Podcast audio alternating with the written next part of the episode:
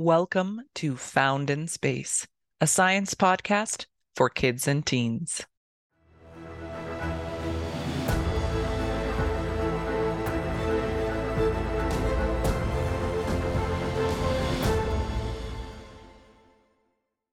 Vedant asks Do wormholes exist in space? If yes, how are wormholes formed? Wonderful question. So, this is getting into cosmology here, which is the study of the universe, the whole universe. What, how is it built? What's the structure of it? So, when we think about the universe, we're going to think about space time. We talked about space time in a recent episode, right? Our three spatial dimensions, so forward and back, side to side, up and down, and then time.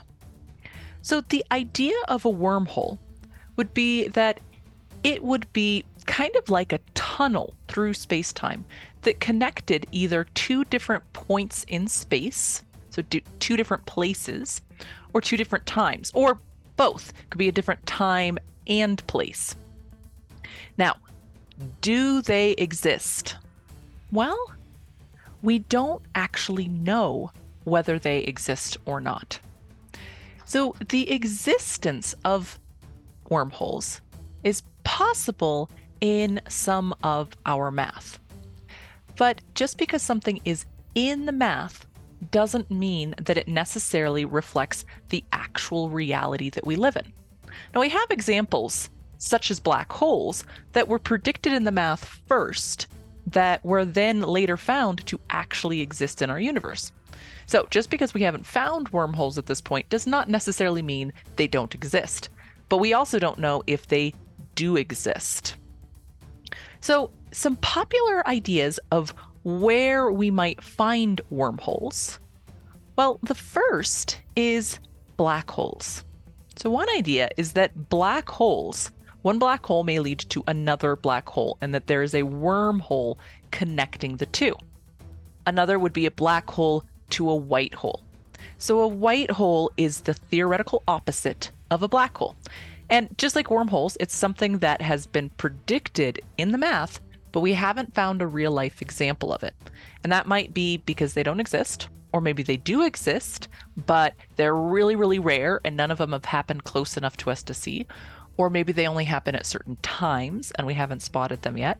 So there's a lot of questions there. But the possibility that maybe a black hole leads to a white hole and between there'd be a wormhole.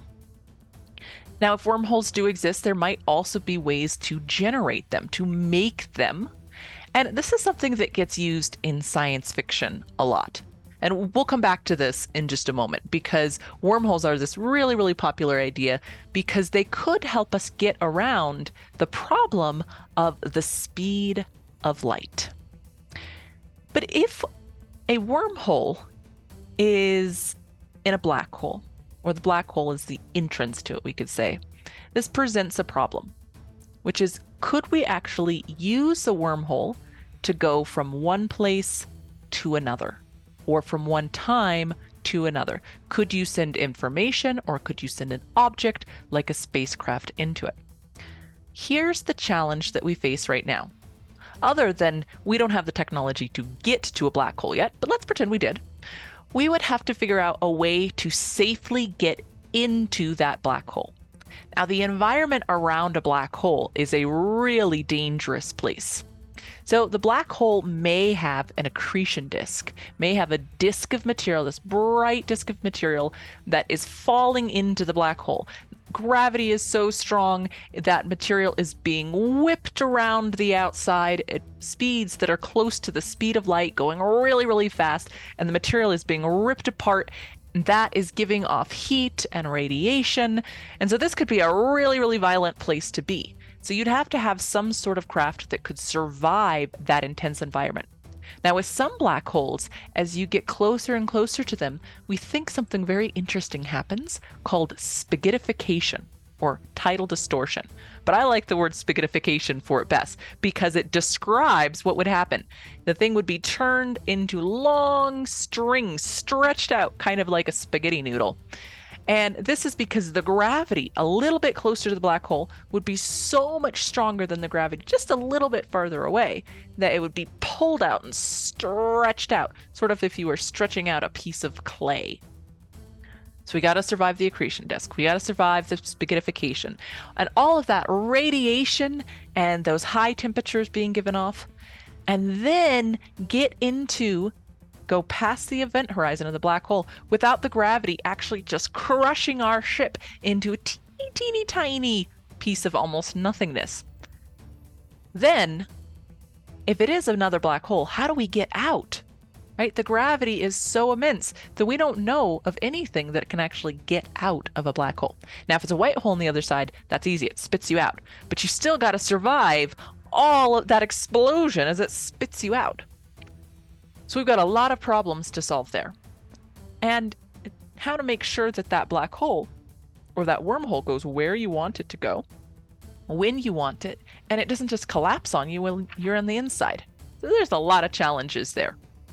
But in science fiction, so science fiction is our stories that we tell, right? There might be a science fiction book or a movie or a show or a game that you've played that is not real. That's what it means to be fiction, right? It's not actually real. But the science part of it, there's something that is that could be believable about it. So space travel between planets right now doesn't really exist yet. But it's something that you believe could maybe possibly exist, right? Something like cloning doesn't actually exist now, but it's close enough to reality that you could believe that at some point cloning could exist. Or we haven't met aliens. But again, it's kind of believable that maybe aliens could exist. So science fiction has those what if that are somewhat believable. It's different than fantasy, where in fantasy, the explanation for things is just magic, right?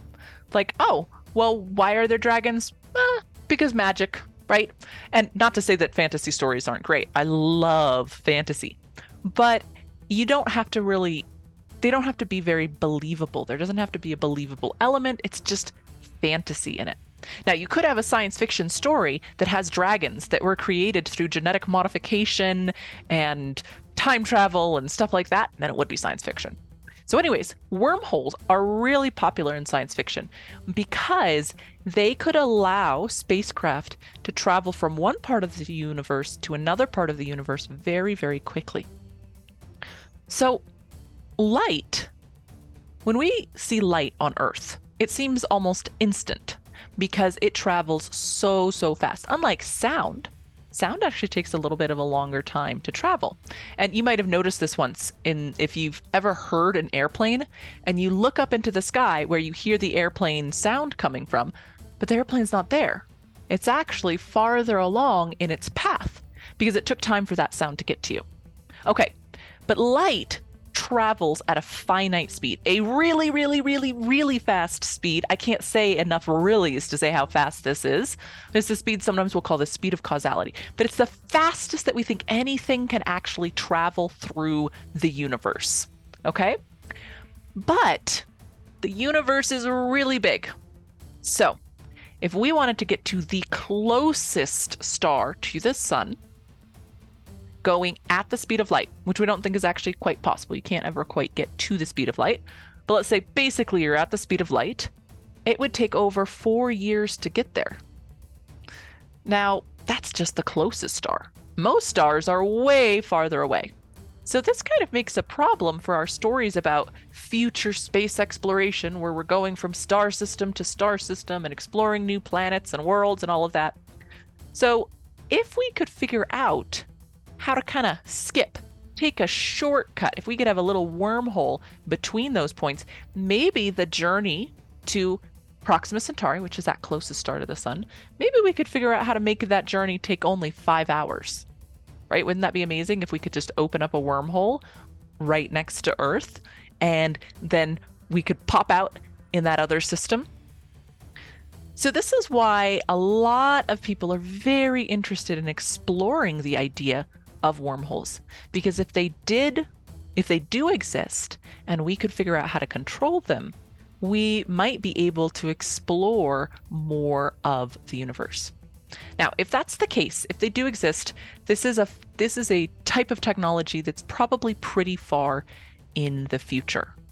So, I'm not saying it's impossible or that it's or anything like that, but that we're going to need to really grow and learn a lot in our knowledge. There's a lot of things that we need to explore with science to get to the point where, if that is a possibility, that we could actually use it.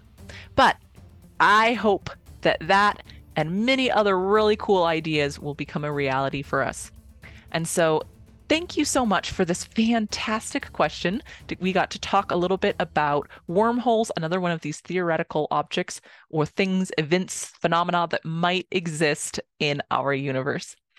Thank you, everyone, for joining us here on the podcast, learning about space and science together. If you have any questions that you would like us to talk about, please have your folks send it in to the email in the description. And as always, my friends, I hope you have dark skies and remember to stay curious.